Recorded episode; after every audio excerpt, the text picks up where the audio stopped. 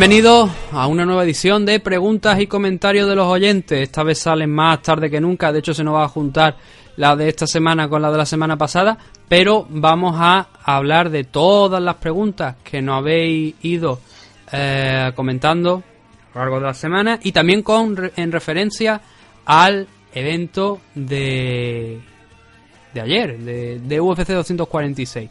Digo ayer porque es cuando estamos grabando e, este programa, pueden ser otras muchas, dependiendo de cuándo lo escuchéis. Tenemos muchas preguntas, la verdad, y vamos a empezar por el correo que nos ha mandado Rubén Pichel en, arroba m, eh, joder, ¿cómo estoy? arroba gmail.com. Nos pregunta varias cosas. Dice, bueno, chi buenas chicos, ¿cómo os va? Nada, quería hacer unas preguntas y comentarios. ¿De dónde han sacado los comentaristas de Dazón? ¿Quiénes son? ¿En mi impresión o vienen del mundo del boxeo? Vamos a tener muchas preguntas, o sea, vamos a tener muchos comentarios en este nivel porque San ya digo que ha puesto un, mensaje donde pedía vuestra opinión sobre los, comentaristas y mm, bueno, aquí tenemos el primero, ¿no? ¿De dónde sacado los comentaristas de Dazón? Bueno, a ver, yo lo que sé es que son eh, ¿Vienen del mundo del boxeo? Lo que me comentan es que sí. Uno se llama eh, Javier Saura. Juan Saura, perdón, Juan Saura. Y es un periodista que se dedica al mundo del boxeo. Que también se dedica al mundo de las MMA. Pero no sé hasta qué punto porque solamente ha habido dos eventos en Dazón. Que uno ha sido de Sandanco y Enrique Marín. Y el otro ha sido de estas dos personas ayer. La otra persona era Pablo Ortín, que trabaja en la FELODA, en la selección española de MMA, de la FELODA, la Federación Española de Lucha Libre Olímpica y Disciplinas Asociadas. Está dentro del staff, ahora mismo no sé exactamente el rol que ejerce, es de Madrid, tiene un gimnasio allí en Madrid también, y em, como digo, forma parte de la Federación de la Selección Española. Cuando hay torneos de la IMAF, pues allá va Pablo, y además de, de otros miembros del staff pero son gente que mmm, viene del mundo del boxeo. A mí me han dicho que Pablo tiene una gran experiencia también en el mundo del boxeo. Juan Saura sí que puedo decir que es del mundo del boxeo, pero eh, Pablo me han dicho que también tiene esa experiencia, pero que al menos también funciona en el tema de, MMA. Ya te digo, Juan, no lo conozco, no puedo opinar. No vi el evento, vi 10 minutillos para asegurarme, como he dicho en el, en MMA Dicto 276, de quiénes eran los que estaban comentando, y punto y final. Así que yo no puedo opinar ni voy a opinar sobre el trabajo de otras personas. Eso ya lo hacéis vosotros. Yo, yo sí que lo he visto íntegro en Dazón. Y. A ver. Eh, lo digo en el programa y lo digo aquí también. Seguro, seguro que hay gente que tenga mucha más experiencia y que lo hubieran hecho mucho mejor. Partiendo de esa base, también digo de que, mm, sobre todo, el analista no lo hizo mal. El, locutor, quizás, y quitando unos fallos grandes que tuvo, eh, tampoco estuvo. Lo he visto peor. Es lo que quiero que quede claro, que hay, hay muchos por ahí que agüita. Entonces, claro, para mí eh, no es Quiñones. Obvio, Quiñones que es el locutor junto a Danco dentro de la AFL. Hmm. Y digo Quiñones porque, coño, es que Quiñones es muy bueno. Sí. Es que Quiñones como analista es, es un crack. Es que mm. ve cada detalle de cada movimiento y para mí es espectacular. De hecho, eh, mola mucho ver las peleas de, de AFL, tanto por la locución de, de, Sam, que le mete muchísima pasión, como por esos comentarios de Luis Quiñones, que busca el más mínimo detalle que si no te lo dice, a lo mejor no lo ves. Mm. Entonces, hasta ese punto no llega, pero eh, que tampoco lo hicieron tan mal, porque digo eso porque he visto algunas críticas por ahí, eh, sobre todo con el tema del de, analista, de que no, que no sabía, que era... bueno, no sé, yo creo que no lo hicieron mal. Que no lo hizo mal es el analista. El, lo que es el locutor, bueno, hmm. ahí tuvo fallos incomprensibles, como ya eh, está hablando con Nathan, de hablar eh, por encima de la, de la voz de Bruce, como eh, cuando estaba saliendo el luchador, eh, cuando le hacen la entrevista final a los luchadores. Son cosas de que no se deben de hacer porque corrompes la, lo que es la, retransmisión. Entonces, quitando esos detalles, bueno, tampoco fue. A ver, evidentemente, o un Duncan Viso, claro, no, a ese punto no llega. Duncan, Albert, esta gente son palabras mayores porque Claro, claro, estamos hablando de, gente que. Duncan, Albert, eh, Sam, Enrique Wasabi, eh, mm. Luis Quiñones y algún otro más que se me estará olvidando, que son auténticas fieras de, la locución, que te buscan los detalles, que, te animan a seguir viendo, a disfrutar de la pelea. Hasta ese punto no, no llegaron. No mm. llegaron. Pero bueno, tampoco lo hicieron tan mal. Eh, eh, hay una cosa que hay que decir.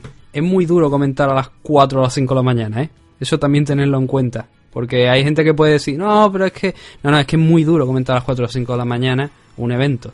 Te están pagando por ello, pero la hora de sueño no te las pagan. te queda, te queda frito delante de... El sueño, el sueño lo tienes ahí. Sí, por eso digo que es difícil, es muy difícil locutar a las 4 o las 5 de la mañana. Eso también y más si te, si te pones la pelea de Holly, pues ya lo flipas. Ya, ese es el problema. Es verdad que hay fallos, hay cosillas que son mejorables, objetivamente, que no es que lo diga yo, lo diga Manu, que lo dice más gente, profesionales del medio. Pero bueno, son cosas que el primer evento que hacen a lo mejor en conjunto y poco a poco se, irán soltando y se irán haciendo, pues irán mejorando. Si no mejoran es cuando entonces está el problema, pero bueno, yo creo que irán mejorando seguramente, como todo el mundo. Otra de las preguntas de Rubén Pichel. Aquí Rubén me va a permitir que la segunda parte del mensaje no la lea, tú sabes por qué no la voy a leer, porque no, no, procede. Pero bueno, la primera parte dice, después de ver por enésima vez a Maurice Green, me da la sensación que el verdadero ganador es el negrito de dos metros que vende más que el trota. Eh, a ver, en el 276, en MMA ha dicho 276, hemos hablado de Maurice Green y hemos hablado de Juan Espino. Maurice Green debe ser imagen para Juan Espino en el sentido de... Eh, es la demostración de que incluso Juan, siendo el ganador del Ultimate Fighter tiene mucho más valor. Mucho más valor comercial. Ayer lo veíamos en la esquina de Oleini. ¿Qué quiero decir con esto? Que está en una buena posición. Si Maurice Green ha llegado ahí a, enfrentarse al número 12, viniendo de una derrota contra un tipo que también está rankeado como Pavlovich, eso quiere decir que Juan Espino, siendo campeón de Ultimate Fighter, puede llegar muchísimo más alto. Puede optar en su primer tiro a, un combate dentro de UFC, después ganar la final de Ultimate Fighter, a alguien que esté en el mismo nivel. Y también digo una cosa, eh, Juan Espino va a vender mucho más que Morris Green, ¿eh? Hmm. Que no pensemos que Morris Green va... No, no, no. Juan Espino ahora mismo no está peleando por la lesión de la mano que tiene. Sí. Si, en el momento que Juan Espino empiece a luchar, y estoy seguro que va a empezar a ganar, Juan Espino va a vender muchísimo más, porque el espectáculo que te da Juan Espino no te lo da Morris Green. Porque estás viendo a un luchador de peso pesado moverse como un puto peso pluma porque hace unos movimientos que son geniales, súper técnicos, tiene un nivel de lucha que es brutal. Entonces, ese comentario que nos deja, que yo lo entiendo, porque está viendo a, a Morris Green peleando mucho más y encima peleando con gente que está dentro del top y, vale, Vale, pelea porque puede, porque no está Claro, porque, está, porque puede, claro, porque está el otro lesionado. Es que en el momento que venga Juan, te puedo asegurar que Juan le va a pegar un baculeo ahí a, a, a, la división que lo van a flipar. Mm. Hay una cosa de, Juan que habla siempre muy bien de él, que es que dice, él es el primero que piensa que es probable que alguien le pegue una mano y lo, y lo deje en una cuneta. Es que es lógico, porque es que son heavyweight. Pero que él ya lo reconoce, él ya, él ya piensa, piensa que eso puede llegar a pasar y eso también es bueno.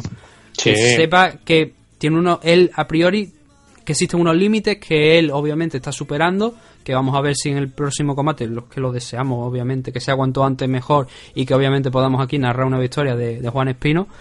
Y, pero vaya, yo decir que vende más, hombre, ha peleado, obviamente, Mori Green ha peleado, creo que han sido, no sé si dos o tres veces me parece, en el tiempo en que, que han sido tres. Creo que han sido tres veces desde que salió de la casa. Claro, la diferencia, Juan ha peleado una, que ha sido la final, y ya está. No ha peleado más por el tema de la lesión. En el dique seco, pues va a estar más de un año y medio, pero claro, es obligado. No, ojalá pudiéramos decir lo contrario, pero bueno, es lo que hay. Yo no creo que, como yo estoy en, la opinión de, Manu, yo no creo que Mori Green venda más que, Juan. Cuando Juan eh, llegue allí y explote y lo vendan como un ganador del Ultimate Fighter, que eso no lo es todo. Que además es importante porque no es un Ultimate Fighter Latinoamérica, no es un Ultimate Fighter Brasil, es un Ultimate Fighter americano de los numerados y eso es más importante todavía, le da mucho más valor y además ser el primer español que consigue ganarlo. Primero además también Heavyweight que entra, bueno, no el primer Heavyweight, Alberto Cerro de León fue Heavyweight. Eh, eh entonces era un Openweight, claro, porque era el UFC 2. sí, eran pesos, eran pesos abiertos.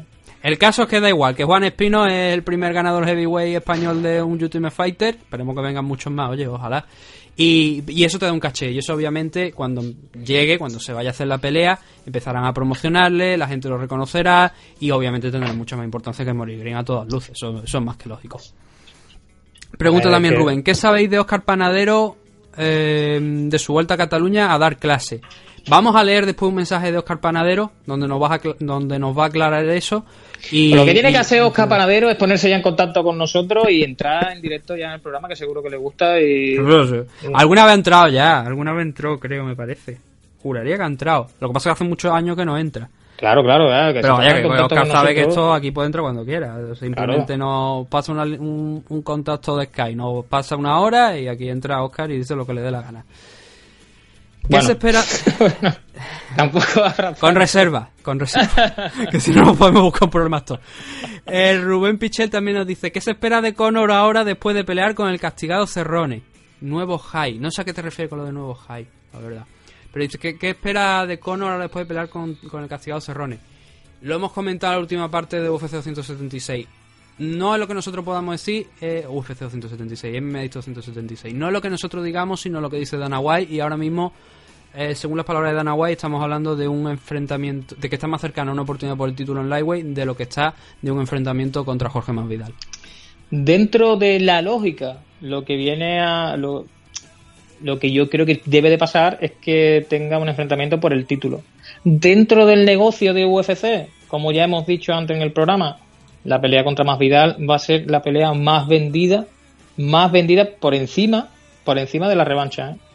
Hmm por el carisma que tienen los dos, aunque ahora eh, Conor no, no ha sacado ese personaje tan carismático que ha estado sacando anteriormente y ha sido más deportista que, otra cosa. Pero esa pelea contra Jorge, además sabiendo de que Jorge Masvidal va a jugar con él. Hmm. Eh, yo creo que es la pelea que más vendería. Hemos hecho un pequeño análisis de esto, de esta situación en, en MMA 276, por si queréis escucharlo, en la parte final, cuando hablamos del combate de Conor McGregor contra Donald Cerrone. Ahí damos más una opinión mucho más formada de lo que de lo que lo estamos dando aquí, pero vaya, que lo que dice de ahora mismo Dana White es eso y nuestra opinión pues es la misma, que desde un punto de vista empresarial pues sí que sería más interesante una pelea contra Jorge Masvidal, pero que es probable que al final, como dice Dana White, acabe en la división lightweight. A ver si le volvéis a hacer una entrevista a Vanessa Rico por lo de Valkyria. La entrevista con Vanessa Rico es algo que se lleva intentando bastante tiempo, pero el problema es que fíjate tú dónde estamos. Eh, San está en, China, lo iba a decir en inglés. China. está en China ahora mismo, ¿vale? Y se quería, nuestra idea es llevar a Little Monty al gimnasio de, de Vanessa Rico y hacerle una entrevista con Little Monty. Es nuestra idea. Vamos a ver si se puede hacer, pero desde luego si no se puede hacer de aquí a marzo, que creo que es cuando el evento de, de, Valkyria, eh, pues traeríamos a Vanessa aquí otra vez nuevamente para hablar con ella, que la verdad es que hace tiempo, bueno, yo hace tiempo que no hablo con ella porque San la vio en el último FL, pero eh, por supuesto para que la escuchéis todos vosotros, intentaremos que Vanessa Rico venga aquí o bien esa entrevista con, eh, Evento que pronto. Bueno, perdón, perdón, sigue, sigue. No, iba a decir que intentaremos que si no, que esa entrevista con Little Monty pues se pueda realizar en su gimnasio.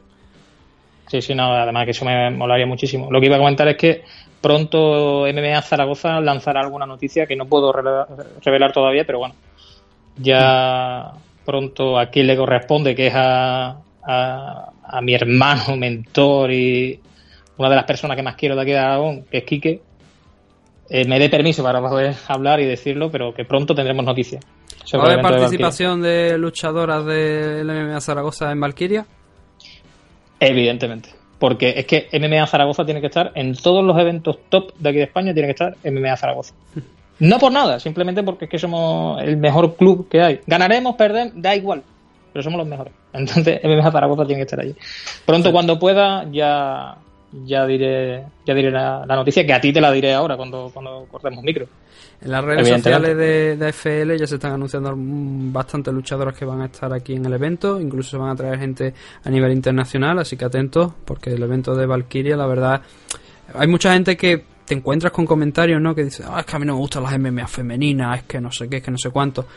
Hay que apoyarlas también y eventos como este solamente se dan en Invista He visto también algún evento donde las main card de Raw FC, la empresa coreana, se han dedicado íntegramente a eventos femeninos.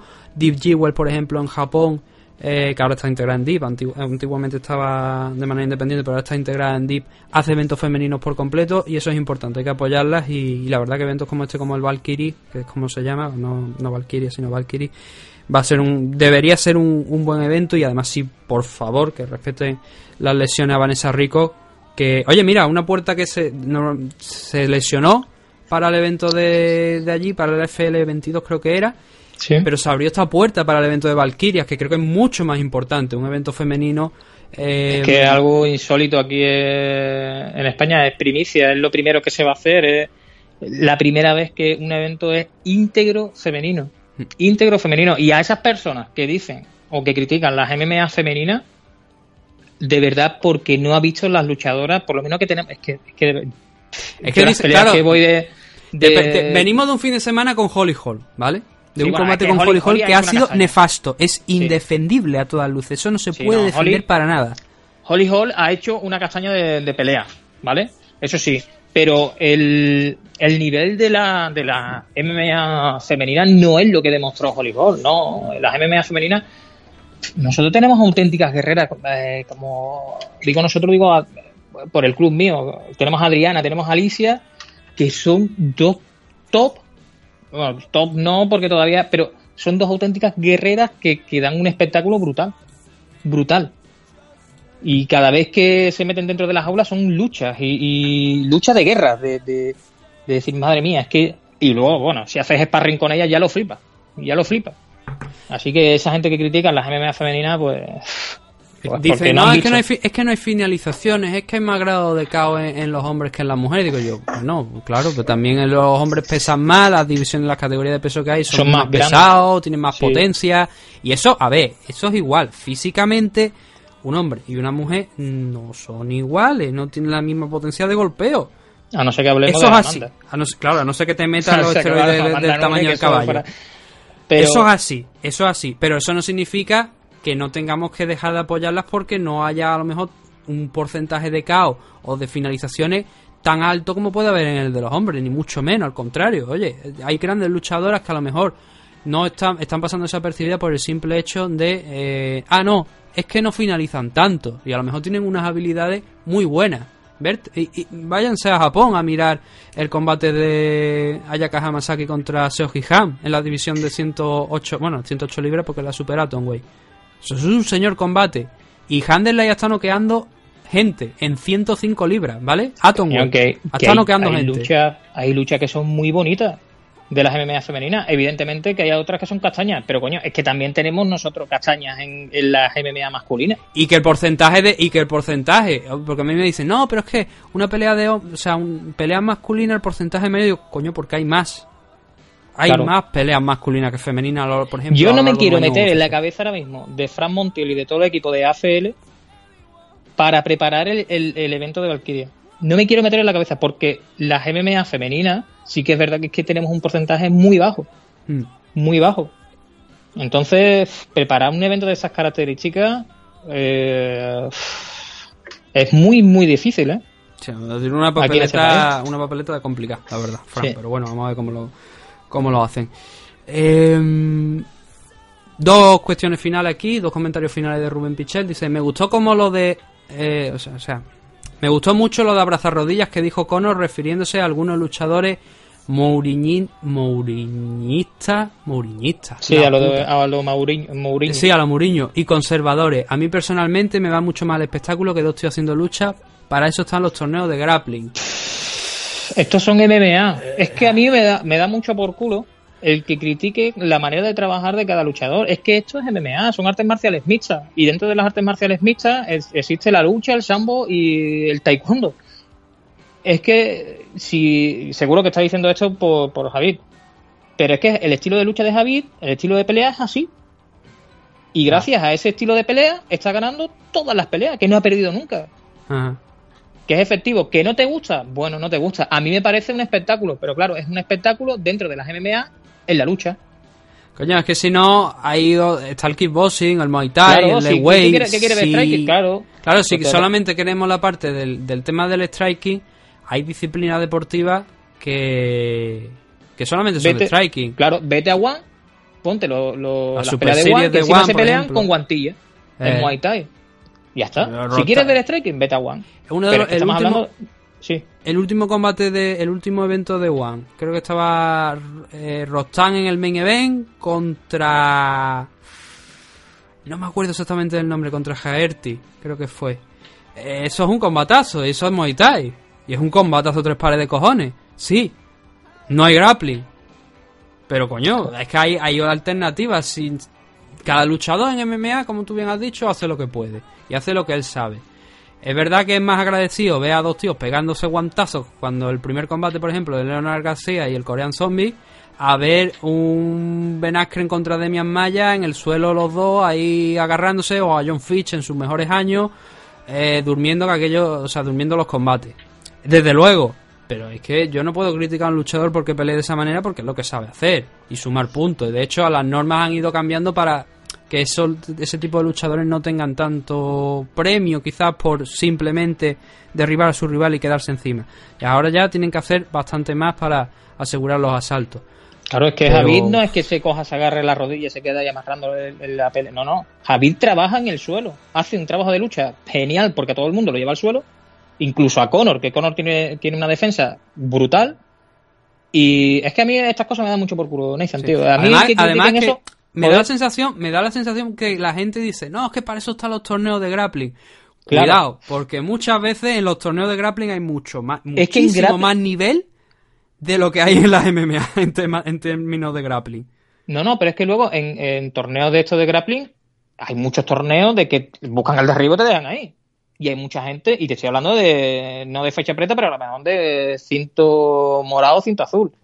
Mm. De que te coges, buscan el derribo y saben que el otro tiene mucha más movilidad, que es mucho más rápido que él y que y lo que hacen es aplastarlo y pegarse cinco minutos aplastando al rival, cambiando de norte a sur y, y cambiando de, de- de posición por si acaso lo, lo levantase por, por, por dormir el combate.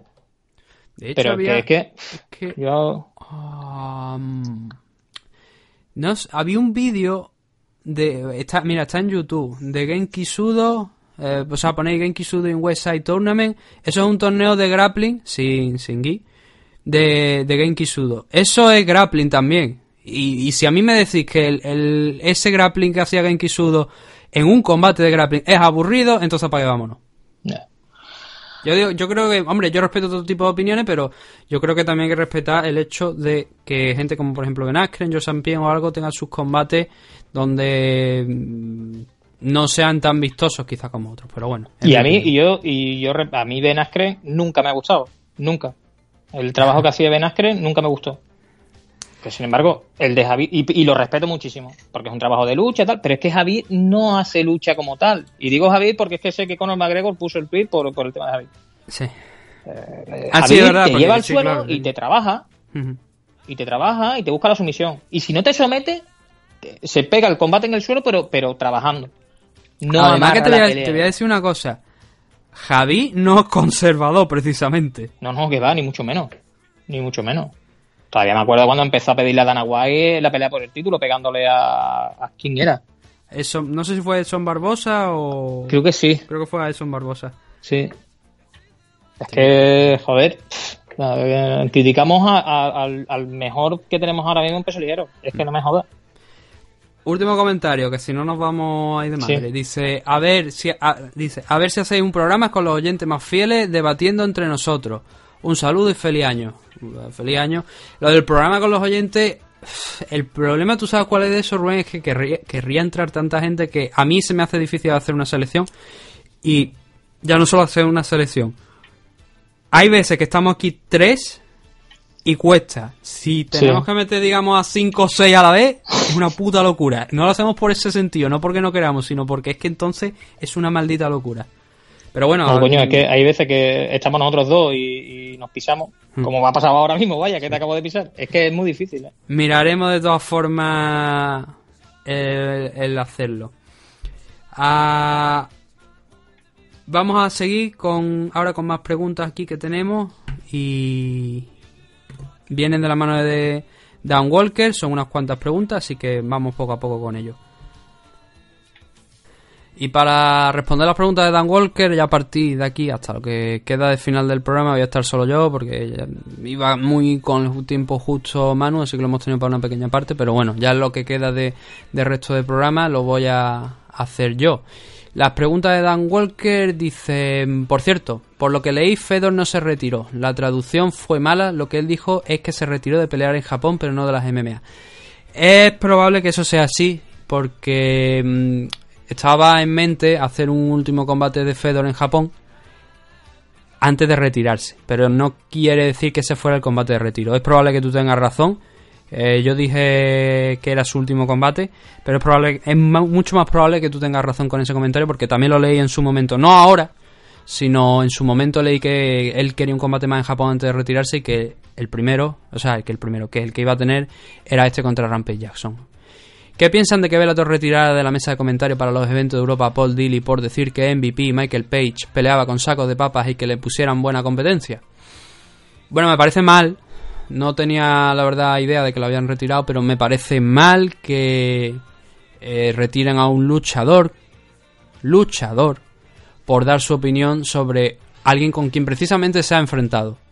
Él tiene su opinión de que se ha enfrentado con saco de patata Mucha gente también tenemos esa opinión, hasta que se enfrentó contra Douglas Lima y contra Anso en, en, su último combate allí en Bellator Japón. Pero yo estoy de acuerdo con Paul Dilly, entonces me parece, como comprenderás tú y todos los oyentes, me parece mal que diga eso de, de que hagan eso, ¿no? Que retiren a Paul Dilly de los eventos del comentario por decir algo que mucha gente fuera está diciendo. Me parece feo, la verdad. ¿Qué piensas de Itsuki Hirata y Ayaka Miura? ¿Crees que pueden ser campeonas en One? A ver, es complicado. ahora mismo no se puede decir ni que Hirata ni que Miura vayan a ser campeonas en One. Ayaka Miura, de hecho, bueno, Itsuki Hirata ganó el, un reality de televisión donde el premio que participó, por cierto, Mio Sumura, que es la compañera de de Rena, Rena Kubota, la luchadora de, de Rising, de Subboxing y de MMA, que la vimos en, en, fin, de año del año pasado. Y Hirata ganó, creo que me parece que participó en aquella edición. Si no me falla la memoria, sí, tuvo que participar en aquella edición, sin ninguna duda. Y el premio era eh, un contrato con One. Eh, Hirata ha llegado a One, creo que lleva un par de peleas que ha ganado. Eh, el caso de Miura es diferente porque ella estaba en Pancrase, es del Trike Tokyo, el gimnasio de Rio Chonan, el equipo de Rio Chonan. De hecho, Chonan estuvo a punto de echarla del, equipo porque tenía, tuvo problemas en algunos combates en Pancrase con el peso. Y dio el salto aquí a, a. Ambas lo están haciendo bien, pero ambas son todavía muy jovencitas en, temas de experiencia y están progresando adecuadamente. Así que, ¿pueden llegar a ser campeonas? No lo sé. Es una incógnita muy grande. Eh, no lo tengo claro. Miura tiene Igual para, para One sí, igual el nivel de Miura está para competir en One y para llegar a un TT Shot y tener a lo mejor alguna posibilidad de ganar. El de Girata pues lo vamos a ir viendo poco a poco, todavía como te digo es muy joven, tiene muy pocas peleas y tiene que seguir creciendo. Miura ya tiene bastantes más, ahora mismo no recuerdo cuántas. Pero em, no me atrevería a decir ahora mismo si pueden ser algunas campeonas en, en One.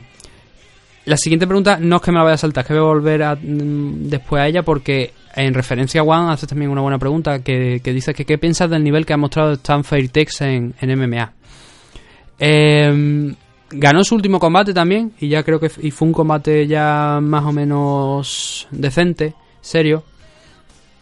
Y, sigue progresando. De hecho, el mes que viene me parece que es, tiene una, una de la, uno de los títulos de Muay Thai, tiene que defenderlo. Ahora bien, esa locura que se ha empezado a soltar, ¿no? Sobre si debería enfrentarse a Angela Lee. La pregunta es por qué quiere, por qué la gente quiere ver a, ser a, Stamp Fairtex ser aplastada. Porque si bien el, striking de Fairtex, eh, de Stamp, eh, Fairtex es el equipo, vamos a llamarla Stamp, que es el nombre. Em, si bien el, nivel de, Stamp es en striking, sin duda, muchísimo más alto que el de Angela Lee, en tamaño no. O sea, ves a, a Stamp, a y ves a Angela Lee y piensas que Stamp es una niña famélica de allí de, de Filipinas o bueno, de Tailandia. Con lo cual, enfrentarla eh, significaría casi mm, aplastar a Stan Fairtex. En algún momento estoy de acuerdo que puede que tarde o temprano tengan que verse las caras. Si Stam sigue ganando y opta también por mantener una carrera en el mundo de las MMA, además en el mundo de Muay Thai. Creo que esto ya lo hemos hablado en alguna ocasión. Pero ahora mismo esa locura que hay de, vamos a ver a Stam contra Angela Lee. No, de hecho ya es que One hasta la propia One lo había sugerido y creo que es algo que no debería darse ahora mismo. Haría daño a la carrera de Stamp, que está llevándola muy bien, porque Angela Lee es una chica que como digo es bastante más grande, que la puede coger, la puede levantar, la puede estampar contra el suelo y hacer con ella lo que quiera. Entonces no es plan ahora mismo de cortar la carrera de Stamp. Creo que se debería hacer seguir los pasos quizás de la misma carrera que está teniendo ahora mismo Tenshin Nasukawa en Japón, donde el peso del kickboxing Muay es mucho más pesado de, que el de su carrera en el mundo de las MMA. Creo que es lo correcto, creo que lo que Stan Feite, creo que es lo que Stan Feite debería hacer en este momento. Y tener las MMA como algo esporádico, nunca con una opción en el título por ahora en mente, sabiendo el bicharraco que tiene enfrente como es Angela Lee. Dice también aquí, ¿qué piensas de que Jalil Roundtree se va a retirar después de su combate contra San Albi? San Albi, Roundtree solo tiene 29 años. Su motivo tendrá, la verdad es que no, no, he leído exactamente cuáles son esos motivos. Llama mucho la atención que con 29 años ya haya luchadores que se retire, que se retiren, sobre todo en el caso de Jalil Roundtree, que no tiene demasiadas peleas profesionales, al menos hasta donde sé, pero puede que quizás a lo mejor algo en tema personal le lleve a, retirarse. Es algo que me llama mucho la atención, la verdad. De hecho, no lo sabía cuando lo has comunicado tú. Son 13 peleas profesionales solo, más algunas por ahí de cuando estuvo en el Ultimate Fighter. Y llama mucho la atención, la verdad. Pero bueno, supongo que no ha ido la carrera como esperaba y puede que eh, decida por ello retirarse. ¿Qué más tenemos por aquí? Eh, ¿Qué les pareció la pelea de Korean Superboy y Charles Jourdain? ¿Y qué les pareció la actuación de Jourdain? ¿Y cómo está lo, del servicio militar de Korean Superboy? En este punto la verdad es que lo de 2-8 y ahora mismo está en una posición muy, muy, muy complicada. Yo no me... He... Ha perdido creo que han sido sus dos últimos combates. Estoy hablando de memoria, no tengo el, récord por delante. Creo que ha perdido sus dos últimos combates. Además ha sido con más de un año entre uno y otro. Jourdain, pues bueno, hizo lo que tenía que hacer para, para derrotarlo.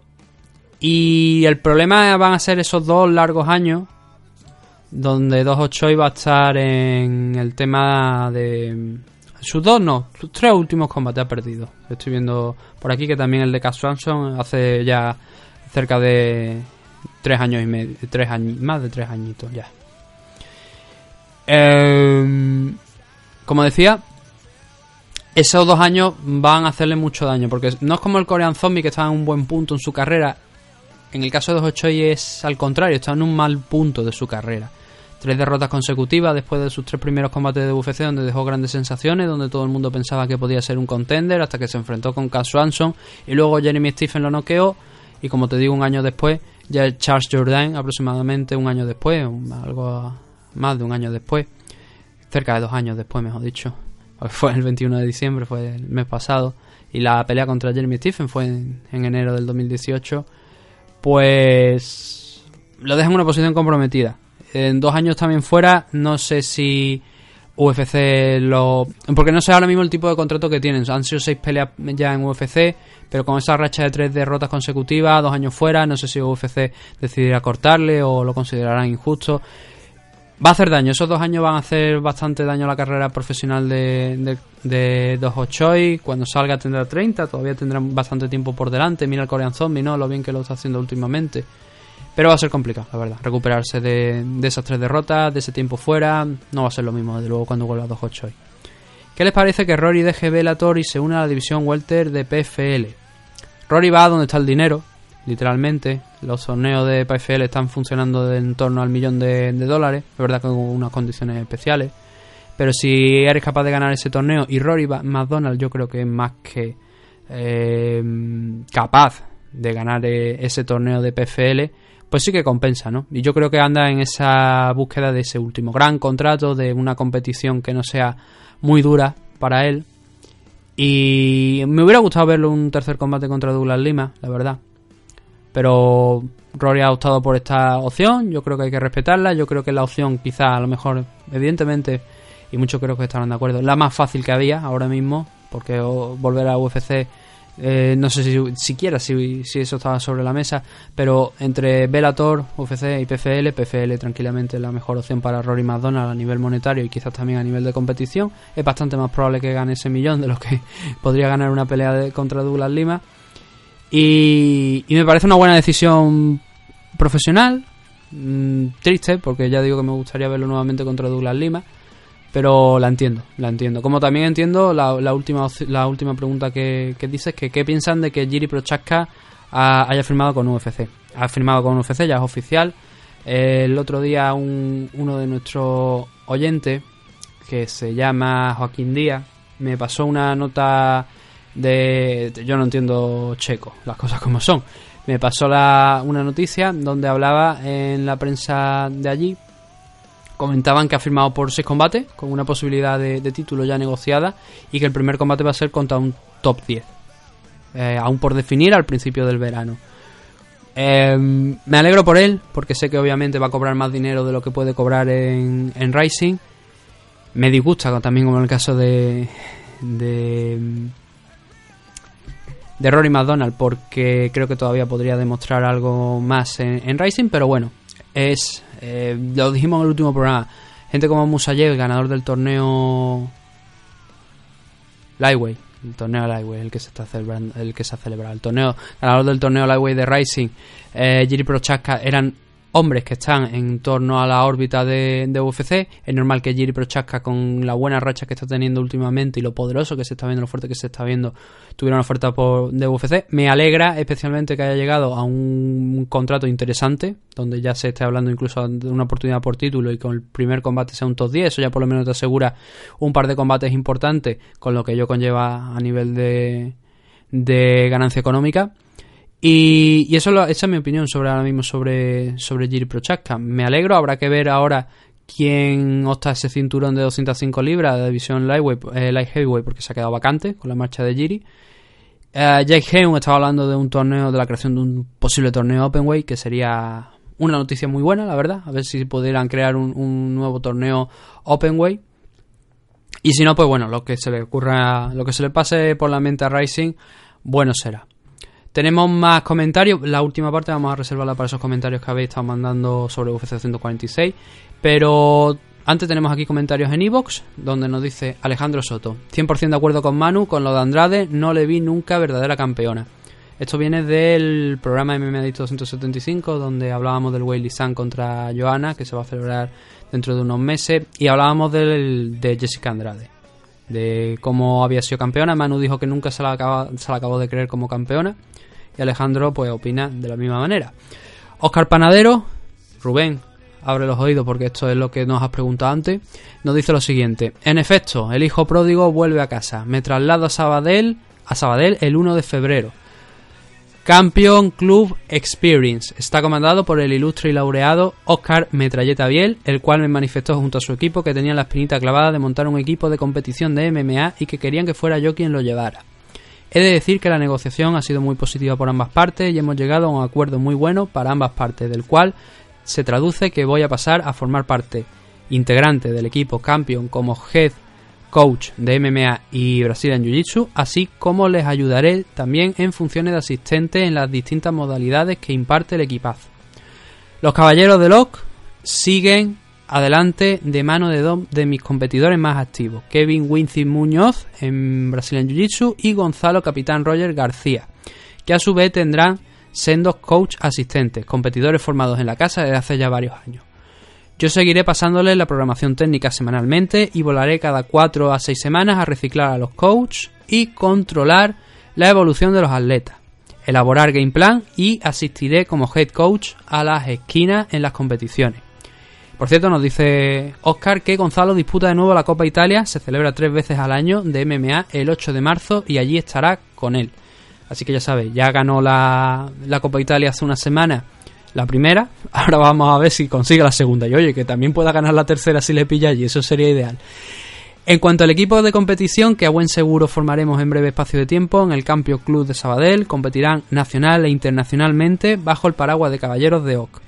Queda claro, quede claro que no voy a montar una sede de caballeros de Oc en el campeón, sino a integrarme como parte de su equipo técnico, pero todos sabéis que Oscar Panadero es caballero de Oc y la impronta va conmigo donde vaya pues es a caballeros de Oc a quien demandan los luchadores por cuantía y nombre, por lo que es más sencillo mover a los competidores y formamos un gran bloque. Quiero manifestar que me siento orgulloso de integrarme en un equipo con tanta solera y prestigio en el ámbito del strike, como es el campeón, y creo que junto a Oscar Biel vamos a liarla muchísimo en poco tiempo. Ya os iré contando novedades. Un abrazo Manu y Nathan y otro San que debe estar en China, supongo. Sí, Chan. Eh, Chan. Chan, la puta que me parió. San sigue estando en China de momento, o vuelve a lo largo, creo, de esta semana. Así que espero que también escuche estos programitas de, regreso aquí a, a Barcelona. ¿Qué más tenemos por aquí? Pues bueno, Ahora ya empezamos con la parte de los mensajes que nos habéis enviado en respuesta a la pregunta que hizo San sobre qué os habían parecido no solamente el evento, los combates, los combates, los comentaristas de Dazón y tal. Hemos hablado ya una primera parte sobre los comentaristas. Seguimos ahora con las preguntas. Arroba Molina Mowgli nos dice en Twitter. He visto eventos mejores y más completos, aún así positivo. Sorprendido por la derrota de Macy Barber, Ojo con Ferreira, una alegría ver a León Blanco, estamos hablando de Juan Espino, el guapo, en la esquina de Oleini. Y ojalá, ojalá, ojalá McGregor sea constante y no sea todo parole, parole. Ah, lo de Macy Barber, analizamos, eh, la lesión de la rodilla hace que la derrota no sea tan sorprendente porque le costaba mantenerse en pie. Y el resto sí, ojo con Ferreira, una alegría ver a, Juan Espino a la esquina de Oleini. A mí también me sorprendió, digo, mira, aquí tenemos a Juan en la esquina, maravilloso. Y, y nada, y ojalá, yo, yo mira, a mí personalmente Mowgli no me gusta Conor la persona por las acciones que ha venido haciendo. El luchador me encanta y opino igual que tú, que ojalá sea constante y ojalá veamos un Conor mucho más centrado, una mejor versión y que se hable mucho más del Conor luchador que del Conor personaje. Ojalá eso se mantenga en ese, en ese grado. ¿Qué más tenemos por aquí? Dice arroba Aitor778 en Twitter, Aitor Menta. No me han gustado los comentaristas, igual por la costumbre de ver los combates en inglés. Lo dije en el programa, quizás el problema es que ya estamos tan acostumbrados muchos de nosotros, yo también me incluyo, a verlo en inglés que ya suena raro verlo en español. Es un, problema que también a mí también me pasa. Prefiero los comentaristas en inglés, en japonés, en cualquier otro idioma, antes que en español, pero no por nada, no por una cuestión de que opines que sean mejores, que sean peores, sino porque estoy acostumbrado. Nacho Negredo, arroba Nacho Negredo en Twitter también dice, no se han callado ni en la presentación de Bruce Buffer, ahí lo han dicho todo, solo por esto, al carrer. Arroba 1Dinoy1986 en Twitter dice, comentaristas pésimos. Más cosas que tenemos por aquí. Arroba Olmedo Agua. Lo mismo he pensado yo. bueno, esto es un tuit de respuesta a lo que nos dice Nacho Negredo. donde comentaba lo de la presentación de Bruce Buffer. Dice arroba Olmedo Agua. Lo mismo he pensado yo. He tenido que buscar otras alternativas para verlo porque eso no se lo permito. Para mí eso es un punto clave para entender lo que le gusta a los fans de UFC. Tenemos... No, esos eran los comentarios que teníamos al respecto me vaya a permitir porque tengo mil ventanas abiertas, voy poco a poco abriendo cosas por aquí. Eh, eh, eh, vale, por aquí está ya. Y ahora tenemos un comentario que también habéis dejado en Facebook. La sensación, como digo, es que no han gustado los comentaristas. Yo no voy a entrar en ello. Al final los que consumen el, eh, el producto, en este caso Dazón, son los que tienen que hablar. Si aquí ya sabéis, si alguien no escucha de Dazón y escucha los comentarios, pues bueno, no es que lo diga yo, lo dice la gente que en líneas generales no le ha gustado. Yo no voy a jugar eh, al respecto. Álvaro Vidal en Facebook dice, un buen entrenamiento, trabajando en silencio, cambio de actitud y los resultados hablaron. ¿Quién creéis que será el siguiente rival para Conor? Yo apuesto por Jorge Más Vidal. Pues Álvaro, lo hemos comentado varias veces eh, ya a lo largo de, este programa. El Manu también lo ha dicho al principio. A mí me gustaría Jorge Masvidal. Eh, un combate eh, más atractivo. Quizás desde un punto de vista deportivo no. Y creo que ahora mismo Dana White ha tenido un ataque de... no sé de qué. Pero se ha movido por la parte deportiva. Y las palabras de Dana White es que está previsto una revancha contra Javi, o bien un combate contra Tony Ferguson. Y antes que una pelea contra Jorge Masvidal. Y eso es lo que nos está comentando ahora mismo Dana White al respecto sobre lo que esperamos. O sea, sobre lo que deberíamos esperar. Cualquiera de los tres nombres que hemos mencionado, Tony Ferguson, Javi Nurmagomedov, Jorge Masvidal, creo que ahora mismo están ahí. Hay un cuarto nombre, que ya ahora mismo, después de la noche de ayer, no se está mencionando mucho, que es Justin Gagey, que sería un combate muy bueno para Conor McGregor, pero también muy complicado por el estilo de, pelea, de combate que tiene eh, Justin Gagey, con una presión muy similar a la que salió ayer Conor McGregor.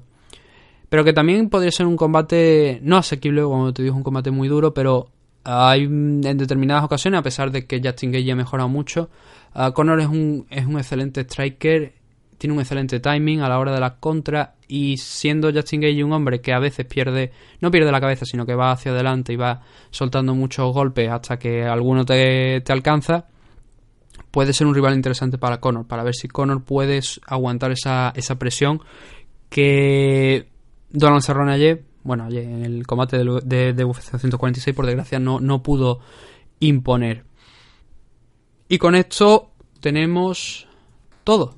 Nos hemos, no nos hemos, creo, dejado ningún comentario, he respondido todo. Eh, si normalmente, si queréis algún comentario que se lea en el programa, no me los enviéis a mí, a, en n-h-mma,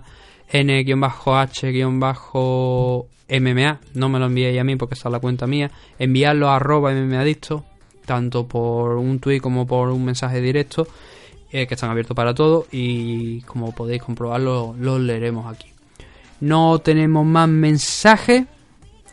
Eh, creo que están, bueno, creo que están todos. Y sacamos eso, ¿no? La opinión generalizada esa que los comentarios de, de Dazón, pues a nuestros oyentes ya bastante veteranos no les han llamado mucho la atención. Hemos respondido a las preguntas de, de Rubén, de Dank, hemos hablado de todo ese tema de, Oscar Panadero. Así que no nos queda tiempo para más. Bueno, nos queda tiempo para mucho más. Pero no nos quedan preguntas que responder ni comentarios que leer. Así que vamos a poner punto y final aquí en este programa. Volveremos a mitad de semana. Eh, bueno, o dentro de unos días, según estoy escuchando esto. Previa de, ese evento de Carty Blade contra Junior Dos Santos para oyentes de para suscriptores de Patreon y de Evox. Y además, eh, el fin de semana, nuevo programa. Si tenéis algunas preguntas y comentarios, mm, podéis enviarlo. Vamos a intentar también que salgan esta semana. Es decir, igual el jueves, viernes o algo, para que no se junte demasiado con este programa que hemos tenido hoy. Que estoy pensando que debería salir el lunes. Y, nada, simplemente daros las gracias a todos por eh, escucharnos. Y si queréis más MMA Adicto, ya sabéis dónde encontrarnos. Así que lo dicho, un saludo y gracias a todos.